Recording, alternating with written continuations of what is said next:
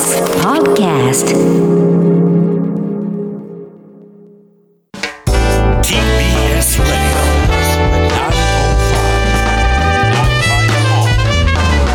905-954知る若手動かす荻上チキセッション発信型ニュースプロジェクト荻上チキセッション。荻上チキと。南部ひろみが生放送でお送りしています。ここからは特集メインセッション。今日のテーマはこちらです直撃モード。劇作家根本周子さんと考えるコロナ禍の演劇。新型コロナウイルスへの影響は政治や経済社会そして文化芸術分野にも及んでいます。今日取り上げる演劇界にも大きな影響を与え公演が次々と中止延期を余儀なくされ無観客によるリモート上演も多く行われるようになりました。これまでセッションでは日本劇作家協会の会長で俳優でもある渡辺恵里さんなどにコロナ禍での演劇の休場についても伺ってきました。そして今日は気鋭の劇作家根本周子さんとともにコロナ禍の演劇の在り方について考えます。根本さんは1989年生まれで現在32歳。19歳で劇団月刊根本周子を旗揚げし一時は毎月のペースで新作舞台を上演してきました。そして全ての作品で作演出を務め役者としても舞台に立っています。人間の面倒くささをリアルに描く作風が評判を呼び演劇界の芥川賞とも呼ばれる岸田邦夫戯曲賞の最終候補にも4度選出されています。そこで今日は根本さんが演劇に携わる当事者として演劇界が今置かれている状況をどう見ているのか。そしてコロナ禍で根本さんが取り組んできた新しい演劇の在り方とは何か伺います。ではゲストをご紹介します。スタジオにお越しいただきました劇作家演出家の根本修子さんです。よろしくお願いいたします。お願いします。はい。劇作家の根本修子です。よろしくお願いします。お願いします。はい。あの根本さんはねもともといろいろラジオでも「オールナイトニッポン」などでもね発信されていたりして、あのラジオリスナーの方にはあ根本さんの声だっていう、ね印象深いというか馴染み深い方も多くいらっしゃると思います。うん。うんで今日はあのコロナ禍の演劇とかそれからその創作相談とかいろんなことをまあ混ぜてもいるんですけれども、はい。根本さんといろんなことを話していきたいと思いますしまた根本さんがねあの新作の小説を発売されたばかりということで、ええ。その内容についてもいろいろと伺っていきたいと思います。はい。で、えっと、根本さんと私はあの最初、えーケープジャスミンというまあ演劇、まあ、ミュージカル演劇というかミュージカル風演劇ですかね。はい。ミュージカル舞台を、えーある種メタフィクションのような格好で描いた作品に、あのパンフレットで対談うんうんうんうん出てくれないかということで声をかけていただいて、うん。そこで対談したことがきっかけでも知り合いになったんですけれども。い、あのいろいろな演劇活動をコロナ禍でずっとされてきていますがコロナ以前からそもそも演劇活動を始めたのは、はい。いきさつはどういったものだったんですか？19の時に劇団を始めてるんですけど、もともとお芝居見に行くのが好きで、はい、で中村勘三郎さんがあの大人計画にご出演された時の人間ご破産っていう作品がうんうん。あって、うん。それを中学1年生の時に見たのがこう演劇を見るきっかけというか、それまで歌舞伎しか見たことがほとんどなくて。はい。好きだったんですか？はい。は。え。母うちの母と、はい。あの勘三郎さんの奥様が幼なじみでとても仲が良くて、うん。歌舞伎は見に行く機会があったんですけど、えであの大人計画をきっかけにすごい演劇が面白いと思っていろんなものを見るようになって自分でも書いてみたいなと思ったっていうのが最初のきっかけです、うん、演劇にはまる前にモーグルされてましたよね。そうです。スキーのモーグルをはい、やっていて、はい。で中学1年の時に怪我してしまってそこから6年車椅子になるんですけどその期間に演劇と出会って、うん。こうまあ、ずっとモーグルの選手には、まあ、東京生まれなんでなれないだろうなと思ってたんですけどでもインストラクターになれる資格までは小学校の時に取れてたので、へえ。あのインストラクターにはなれるんだろうなっていうすごい現実主義な子供だったので、はいはい。思ってたんですけど、まあ、一切スキーはできないと言い渡されてしまって、うん。そこで演劇にシフトチェンジしたっていう感じです。はい。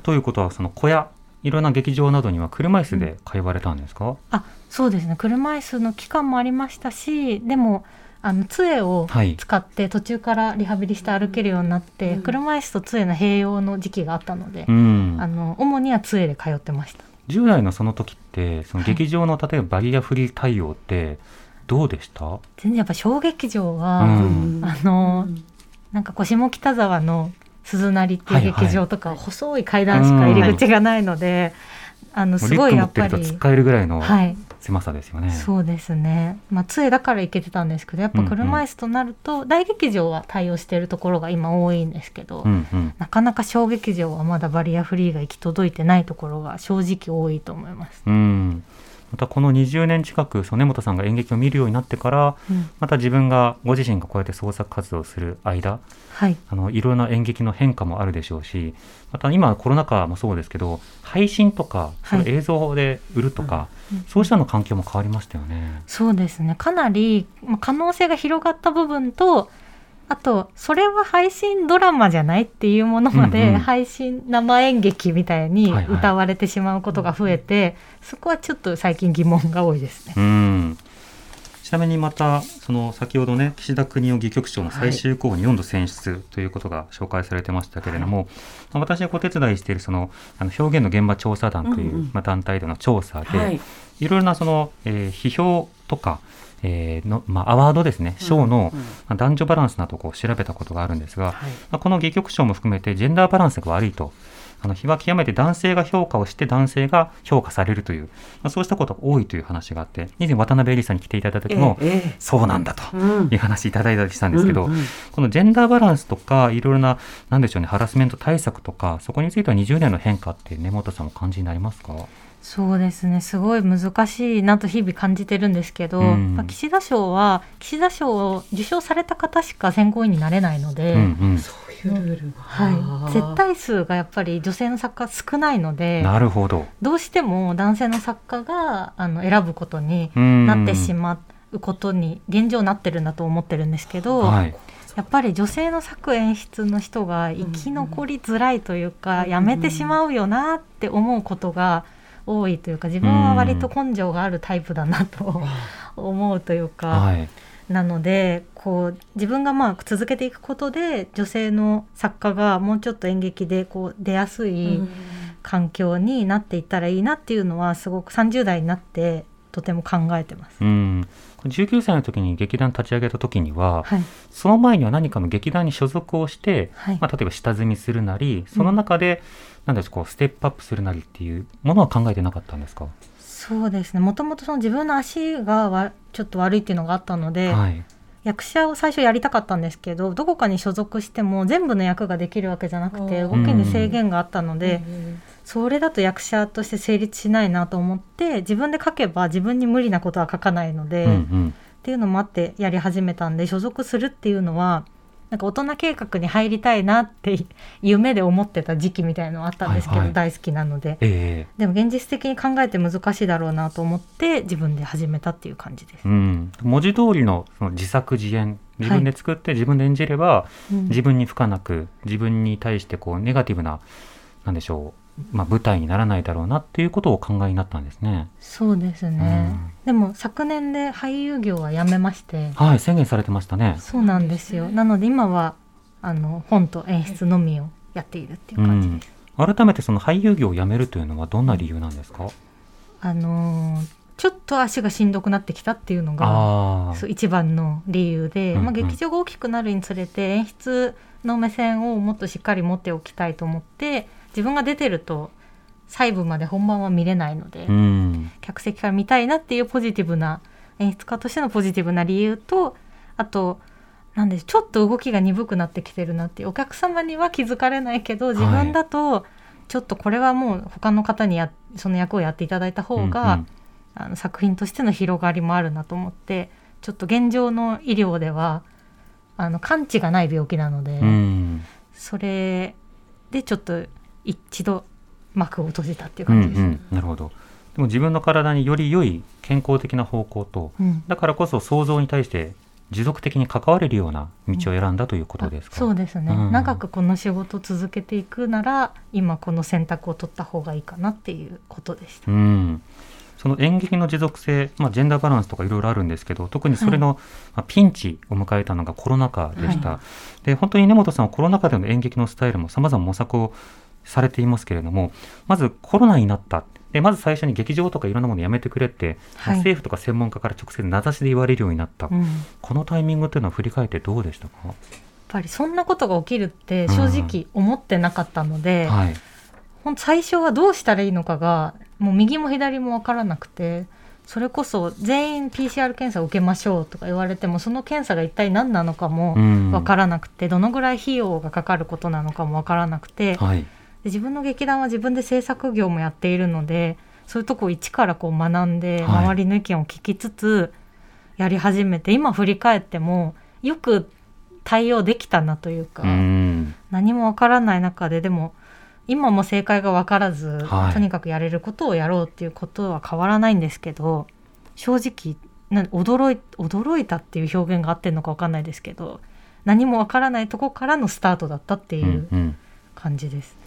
しかもあの例えば海外のさまざまな制作補助などを調べると、フランスだと文化補助があって、まあ、照明さん美術さんやうんうん俳優さんや脚本家とか、いろんな人たちに対して生活最低保障がなされているとか、はそうしたの国の違いも感じたりする中で日本だとその多くの舞台に関わる方がまずフリーランスだし、うん。なおかつその、まあ、兼業でアルバイトしたりしてる方もいるけれども、アルバイトとか飲食の方も一気にコロナ禍でダメになったしっていう、うん経済的な打撃もどうですか？大きかったですか？そうですね。あとやっぱり人数を減らしましょうっていう関わる人数を減らしましょうっていうの動きがとても大きかったので、うん。そうなってくるとやっぱり役者の仕事も減ってしまいますし、うんうん。とかしょ例えば照明とか美術家もアシスタントが連れてこれないとかになってしまうとご本人にしか収入がいかないので、うんその弟子の方々というかはいのまでこうギャランティーが回らなかったりっていうのがすごい2020年21年はとても問題になっていたなとうん、思います。そうですね。またできる演劇できない演劇というのがおのずとできてくる、うん。その大人数で例えば歌うミュージカルとかね。やっぱり観客を巻き込んでその観客の例えば真ん中の花道を通ってみんなにこう握手しながら入ってくる演出とか、うんうん。感染対策を重視すると演出上の限界って出てきますよね。かなりあのもう決められたそのガイドラインで客席とステージのあの一番前がどのぐらい空いてなきゃいけないとか客席に降りるお芝居しちゃいけないとうかん。いうのが、まあ、劇場と制作ごとに決まってはいるんですけど、はい。なんかこうそれを気にしながら作るのもそれを気にしながら見るのもどうしてもなんか日常を忘れてほしくて、うんうん。エンターテインメントに取り組んできたのに常にそのコロナが横にいる感じで、はい。皆さんマスクをして見ていただかなきゃいけないっていうのが、うんうん。どうしても日常を忘れるところまでお客様を連れていけないなっていうのが一番忘れてほしいのに今、うん。その2時間だけでもコロナを忘れてこう楽しんだりいろんな感情になってほしいのにそこに持っていくのが本当に持っていきづらいなっていうのが一番自分は悩ましいなと思うってます。ん。しかもその人々が忘れたいものってコロナだけではなくて、うんうん。日常の例えば仕事とか、はい。家庭環境とか、うん。人間関係とかそれを忘れたいがゆえにそれを忘れさせる演出を今度はコロナが邪魔をするみたいなソーシャルディスタンスなるものがうん現れるわけですよね。そんな中で根本さんがですね2020年から現在に至るまでさまざ、まな、えー舞台を精力的に作って上演してきました、うん。それを時系列で簡単に今日は追っていきたいと思います。まずはこちら。2020年4月超リモートネモ集あの子と旅行行きたくない。会社の同僚4人が社員旅行の行き先をめぐって言い争いを繰り広げる物語でこちらは Zoom を活用して役者さんたちが芝居を行いました。超リモートネモ集はその後も5月に第2弾ほぼ超嘘つき。9月に第3弾「超マリア」と次々と新作を発表しました。はい。この間この間ね本当に例えばそのミュージシャンの方がリモートではい。ライブ配信したりあとはそのお笑いとかコメディアンの方がちょっとそれまで車に構えて YouTube なんて B 軍だよねみたいな、なんだろうベンチ組だよねみたいに思ってたのがなんとなくこうどんどん参入していったりっていう動きもあった中で Zoom を使って演劇をやろうっていう動き自体ははい。根本さんはどういうふうにお感じになったんですか最初は？最初この時まで Zoom の存在知らなくて、まあ、多くの方そうですよね。はい、でもうもうそれぞれが家にいるしかない状況に置かれていたので、とりあえずその中でできることっていうのを考えて、はい。まあ、まず Zoom で稽古をやってみようと思って、うんうんでやってみたら意外と、まあ、やったことないことなのでこちらも楽しんでやれそうだなと思ってこう役者に声をかけてあと舞台がなくなってしまったりっていうのでみんなとても気持ちが落ちてしまってうんて役者さんの。っていう中でちょっとでもこうやっている我々も楽しめるものをとりあえずやってみようっていうので4月に最初にやってみました。うん。これズームだとその例えば音楽の場合、はいタイムラグがあるから一緒に演奏はできないね、はいみたいなことあったりしたわけですけど、演劇の場合だとどうなんですか？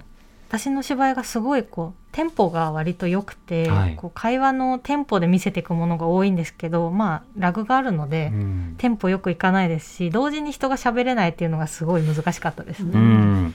そのあたりでどうクリアしたんですか？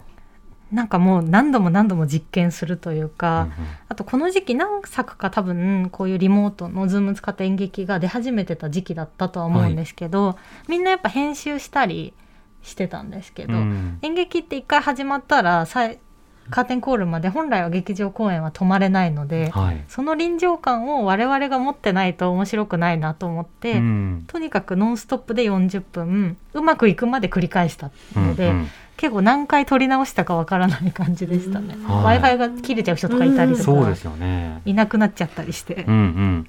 はいまた様々なトラブルもあったと思いますし、また同時にリモート系作品みたいな系譜が多分できたと思うんです。はい他の様々なクリエイターたちが作っているものと、そうするとどう活用するのかでも結構作家性が出てきそうですよね。そうですね自分もやっぱり好みがいろいろありますよねうん他の方のをこう見てて。うんうん。では続いての作品はこちらです。2020年11月月刊根本周子の本公演となる第18号最も大いなる愛へ元乃木坂46の伊藤まりかさんらが出演し小演劇界の聖地下北沢の本田劇場で上演されましたが観客は入れずに毎回リアルタイムで映像配信を行う形で行われました。はい。これあの生配信で先ほどはズームでの演劇ということですけれども、はいやっぱりそれが演劇であってその映像作品ではないというその違いというのはどうお感じになりましたか？これもともとこの2020年の11月に本田劇場で上演あの普通に劇団公演をやる予定で劇場ってやっぱ1年半前、うん。2年前から抑えてるのでここ決まっちゃってて、うんうん。ででもこれこれをリモートにするのか実際に上演お客さんを入れてやるのかっていうのをもう何ヶ月か前にジャッジしなきゃいけなくて。うんうん11月はもうコロナなんてないよって周りから言われてたんですけど、はい。なくならないんじゃないかなってはい。思って、なくならなかったです。ね、でこれはもう無観客で一回まあこういう時にチャレンジしてみようと思って完全に無観客配信ということにして、うん。こう一度も役者と対面せず Zoom でお稽古をずっとしてわ小屋入り日に初めて対面して、うん。こんな身長高い人だったんだみたいなことはいとかをその場ではい。知るっていう中でやってみて毎日そのダメ出しまで配信してたんですよ。うん。日々こう制度変わっていくことをお客様にも楽しんでもらおうと思って、ええ。普段どういうこうお稽古があって本番に結びついてるかっていうのはお見せできないので、うんうんうんまあ、逆手にとってうん。そこまでお見せしてみようっていうのが一番大きくてこの4月から11月まででどんどんリモート作にこうお客さんが飽きてる感じがしてたんですようね。んなのでただ配信してももう見ていただけないかなと思って、えちょっとそういう企画を考えてチャレンジしてみたっていう配信作でした。え特にその客のリアクションがないとか拍手がない、カーテンコールがないとかそうしたようなものってやはり物足りなさもさることながらうん。これで合ってるのかなみたいな悩みみたいなものが生まれそうですけどね。そこはどうですか？そうですね。本当に届いてるのかなっていうのと実感がやっぱり得づらかったっていうこととあとは本当にお客様が客席にいて完成するのが演劇なんだなっていうことをもう実感したとか、やっぱ演劇ではなかったですね。うーん。なんか演劇じゃない新しいものをを生んだという感覚はあったんですけど、ええ。演劇ではなかったですね。残る言葉だ。舞台での何か共有するものとはちょっと違うということですね、さてでは続いての作品はこちらです。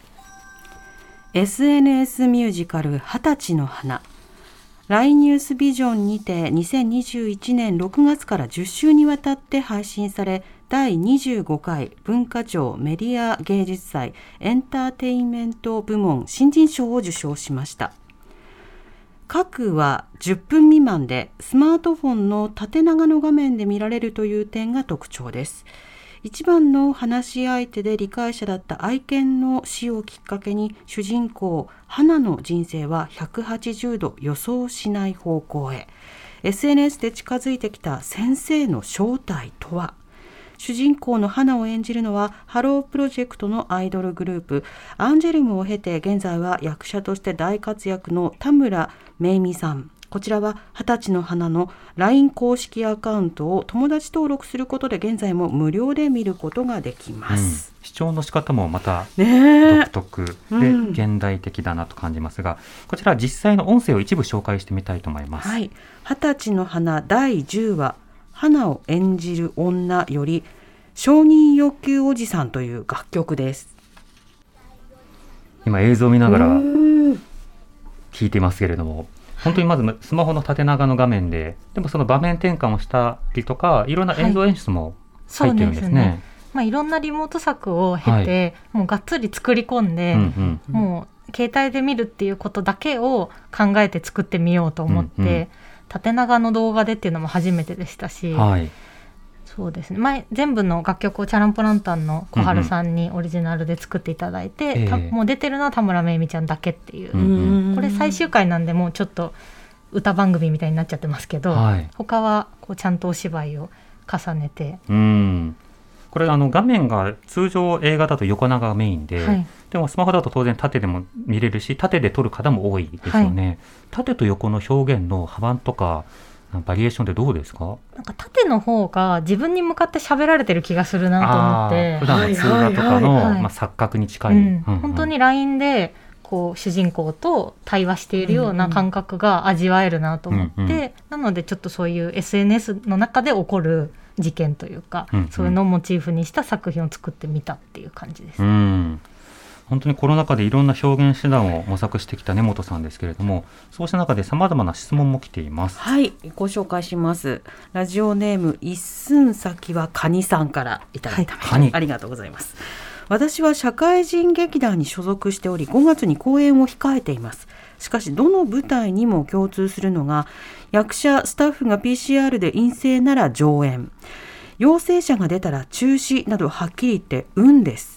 公演中止はかなり赤字が出るため今後のためにも一番はコロナ禍が収束するのを待って活動開始をするのが良いだと思います。うんですが何年も演劇の文化を止め続けてしまうのが本当に得策な得策なのか迷い言いようのないもどかしさに日々悩んでいます。根本さんのご意見お聞きできたら幸いです。はい、やろうと思ったらその時間に緊急事態宣言に入ったりとか、はい、あとはその役者の方がねその濃厚接触だったりコロナになったりとか、うん。はいここまで努力したけどごめんね中止って続きましたよね。そうですね。今でもやっぱりそれが続いてしまっていて、うん。見に行く方もハラハラですもんね。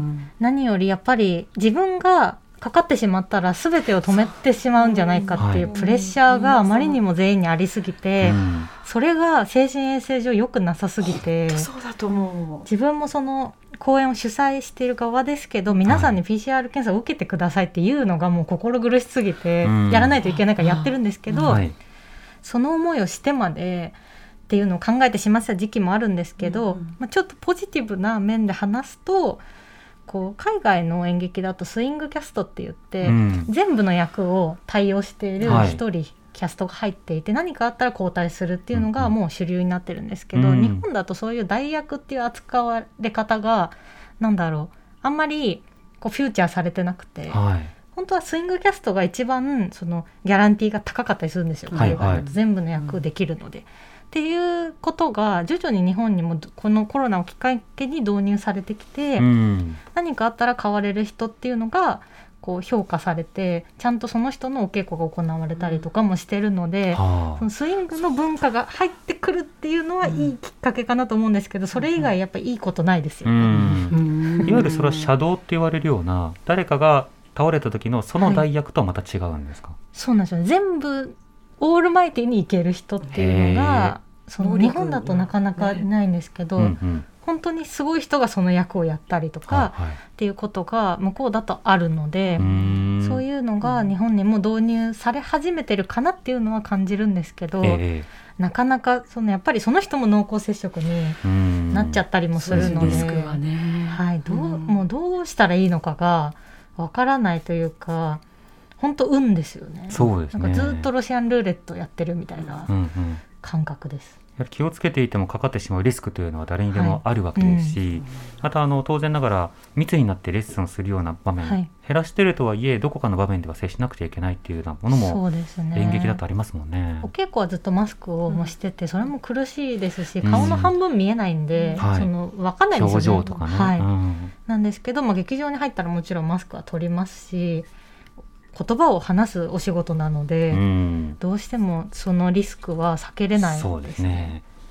そうしたさなかいろいろな創作の役割、はい。そして皆さんからねあの創作相談も承っているのでそちらをご時代、はい。TBS ラディオ905 954発信型ニュースプロジェクト。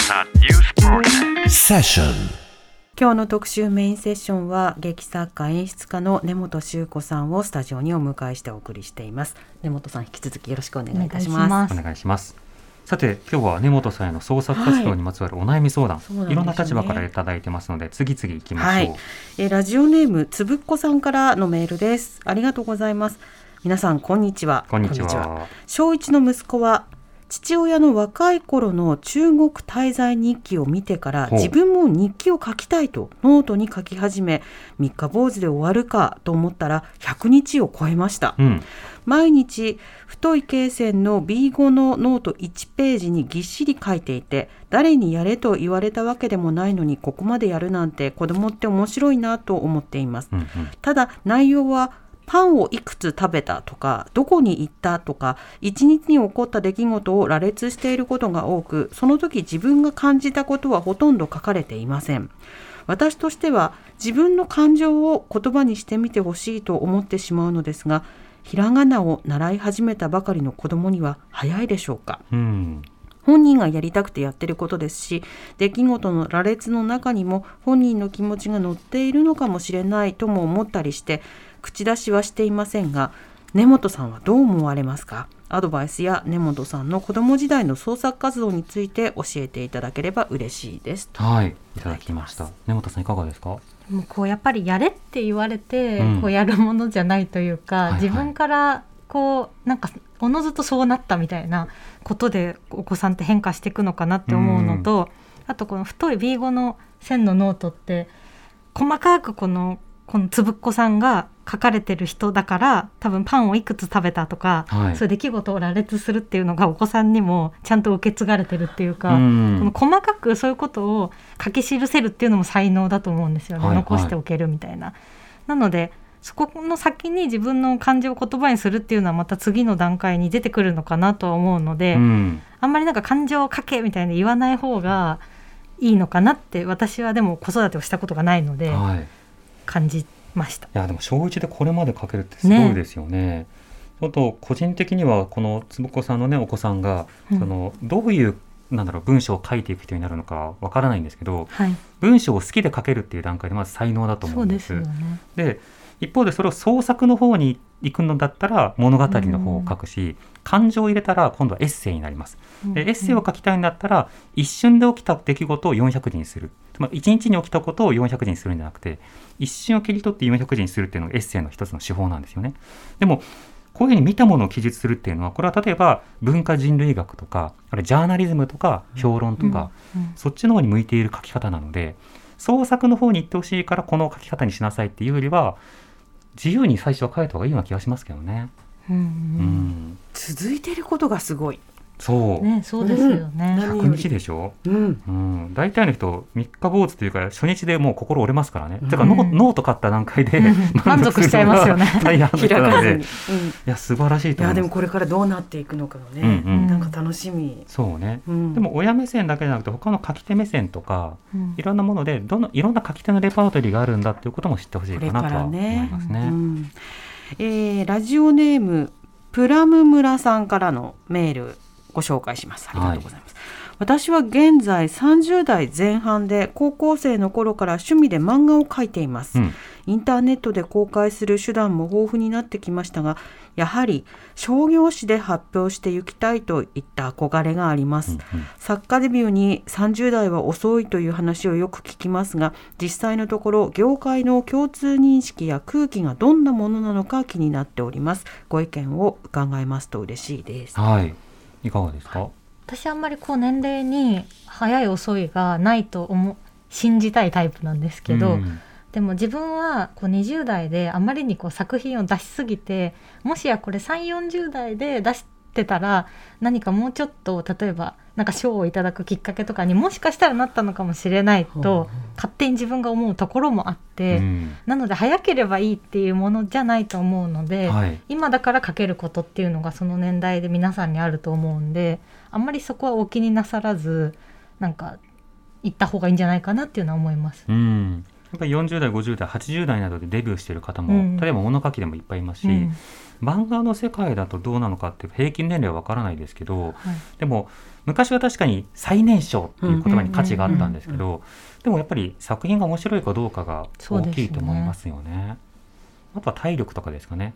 体力？あのやっぱり徹夜で書ける？そうそう腰が痛くなるとかそれは若さとか体力には関係ありますけれども、うん。でも若さだけに別に本の市場は価値を置いて読者も読むわけではなくて、やっうんぱり面白みのところなのでそこはあのぜひプロになりたいっていう強いモチベーションがあってこの作品を読んでほしいっていうのがあったらうん。やってほしいですよね。とまあ、逆に30代からのデビューのが少ないじゃないですかはい。人数的に、ええ。そこを逆手には取ってほしいですよね。うん、むしろ渋みがあるとか、うん。いろんな味があるとか言われるような作品ぜひ作ってほしいですよね。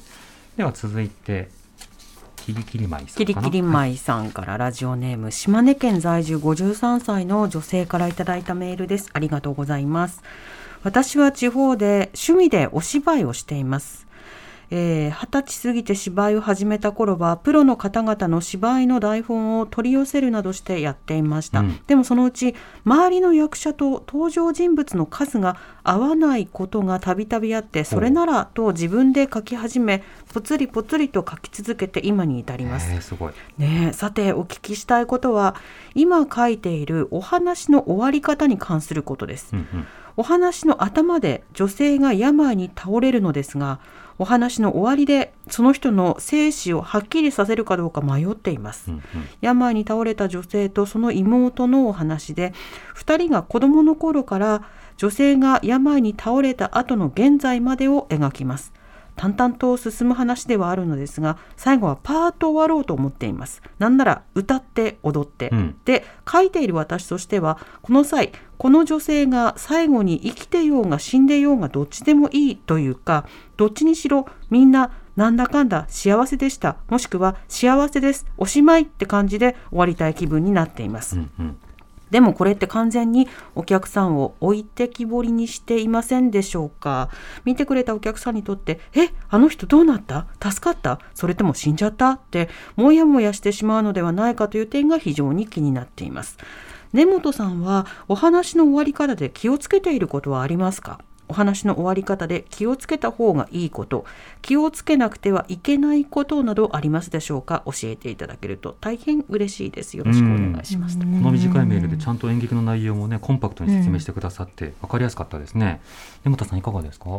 終わり方そうですね。なんかこう自分がこれもう確固たるものがあって今回はこれがやりたいんだって強く思っていく作品か、はい。お客様を楽しませたいって完全にお客様の方に気持ちを寄せて書くかの、うんうん。どっちをやりたいかに自分だったらよるかなっていう。あ自分がそのこうやりたいっていうのがあったらお客さんを置いてけぼりにしてしまわないかっていうことは気に、お気になさらず、あ、うんうん。一度やってみればいいと思うしその結果お客さんがどうだったかっていうのはちょっとやってみないとわからないので演劇の場合、一度やってみてこうだったから次はこうしようみたいなことにもできると思いますしただそれがどうしても気になってお客さんに楽しんでほしいとかお客さんにこう伝えたいっていうのがあるんだとしたら少しこの今悩まれてることを実行されてもいいのかなとは思いますうねん。根本さんの例えばケープジャスミンなどは、うん。その演劇の全体の中がすごいコメディーなタッチで描かれているけれど、はい。最後あのパンと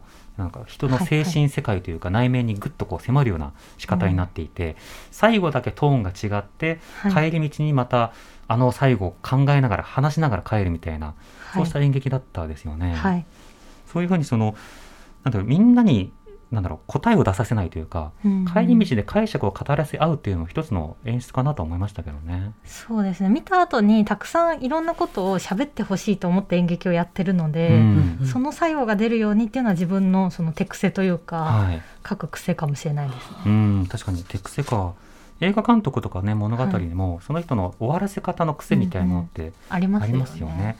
そこに至る経緯が今回違うからはい。どうかっていう、その経緯が描かれるによって、エンディングのあり方がどっちがいいっていうのは一言で言えないような気がしますね。ね、でもエンディングの絵が割ともう明確にあるじゃないですか、うんうん。多分今回この方ね。この方は。なの死っで、ていう、はい、それを自分の自分をもうちょっとこう信じてうんうん。書いてみてもいいのかなと思います。そうですね。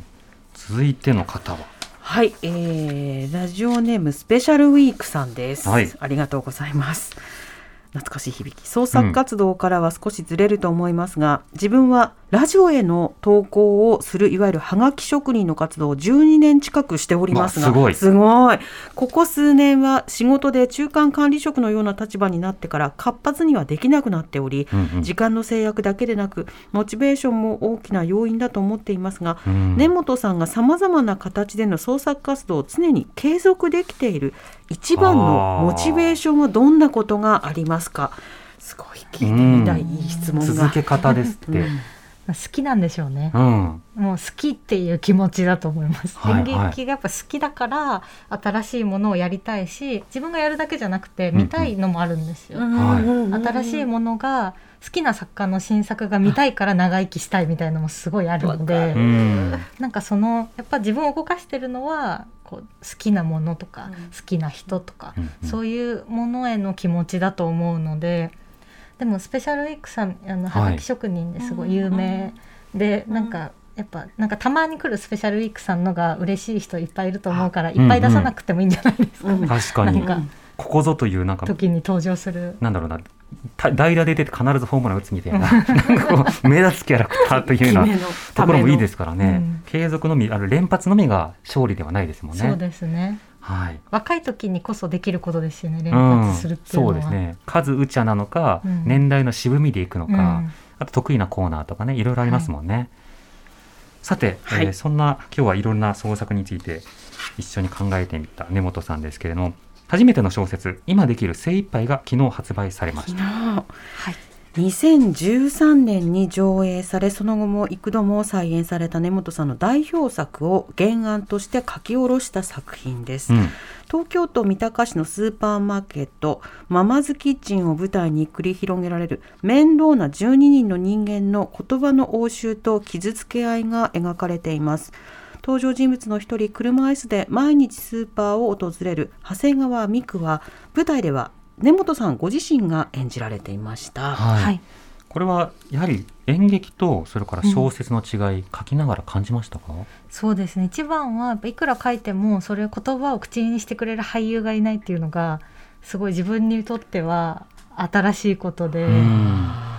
それがちょっと寂しくもあってあはいそうかそういう感覚。一人だなっていう感じがすごい小説はしましたね。うんうんと23の時に書いた本なので23の自分とこう改めて向き合って、ええ。当時考えていたこととかやっぱ世の中に対して今より怒ってるんですよ当時の私は。うん。なんか今の方が飲み込む力が良くも悪くもできてしまっていて、えそれをもう一回でもこうやって感じてて怒ってることが正しいよなって感じることもあったのえで、うんうんそこを自分の中で蘇らせて書く作業でした。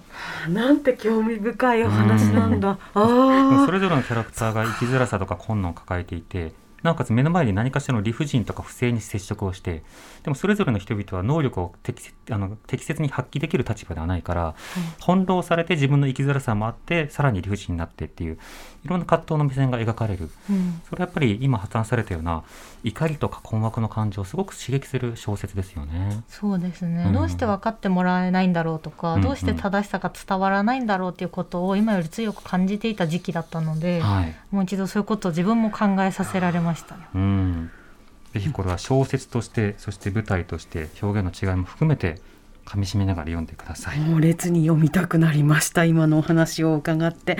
根本修子さんの初めての小説「今できる精一杯は小学館より税込み1760円で発売中となっております、うんはい、そうですね。今日はいろんな方からも創作相談を受けてたので、またこういった回やりたいですね。うん。ぜひ根本さんまたよろしくお願いします。ひ読んでください。はい、もちろんです。またお待ちしています、えー今日のゲスト根本修子さんでした。ありがとうございました。ありがとうございました。TBS ラジ TBS ラジオ。オ荻上チキ。荻上チキ。セッション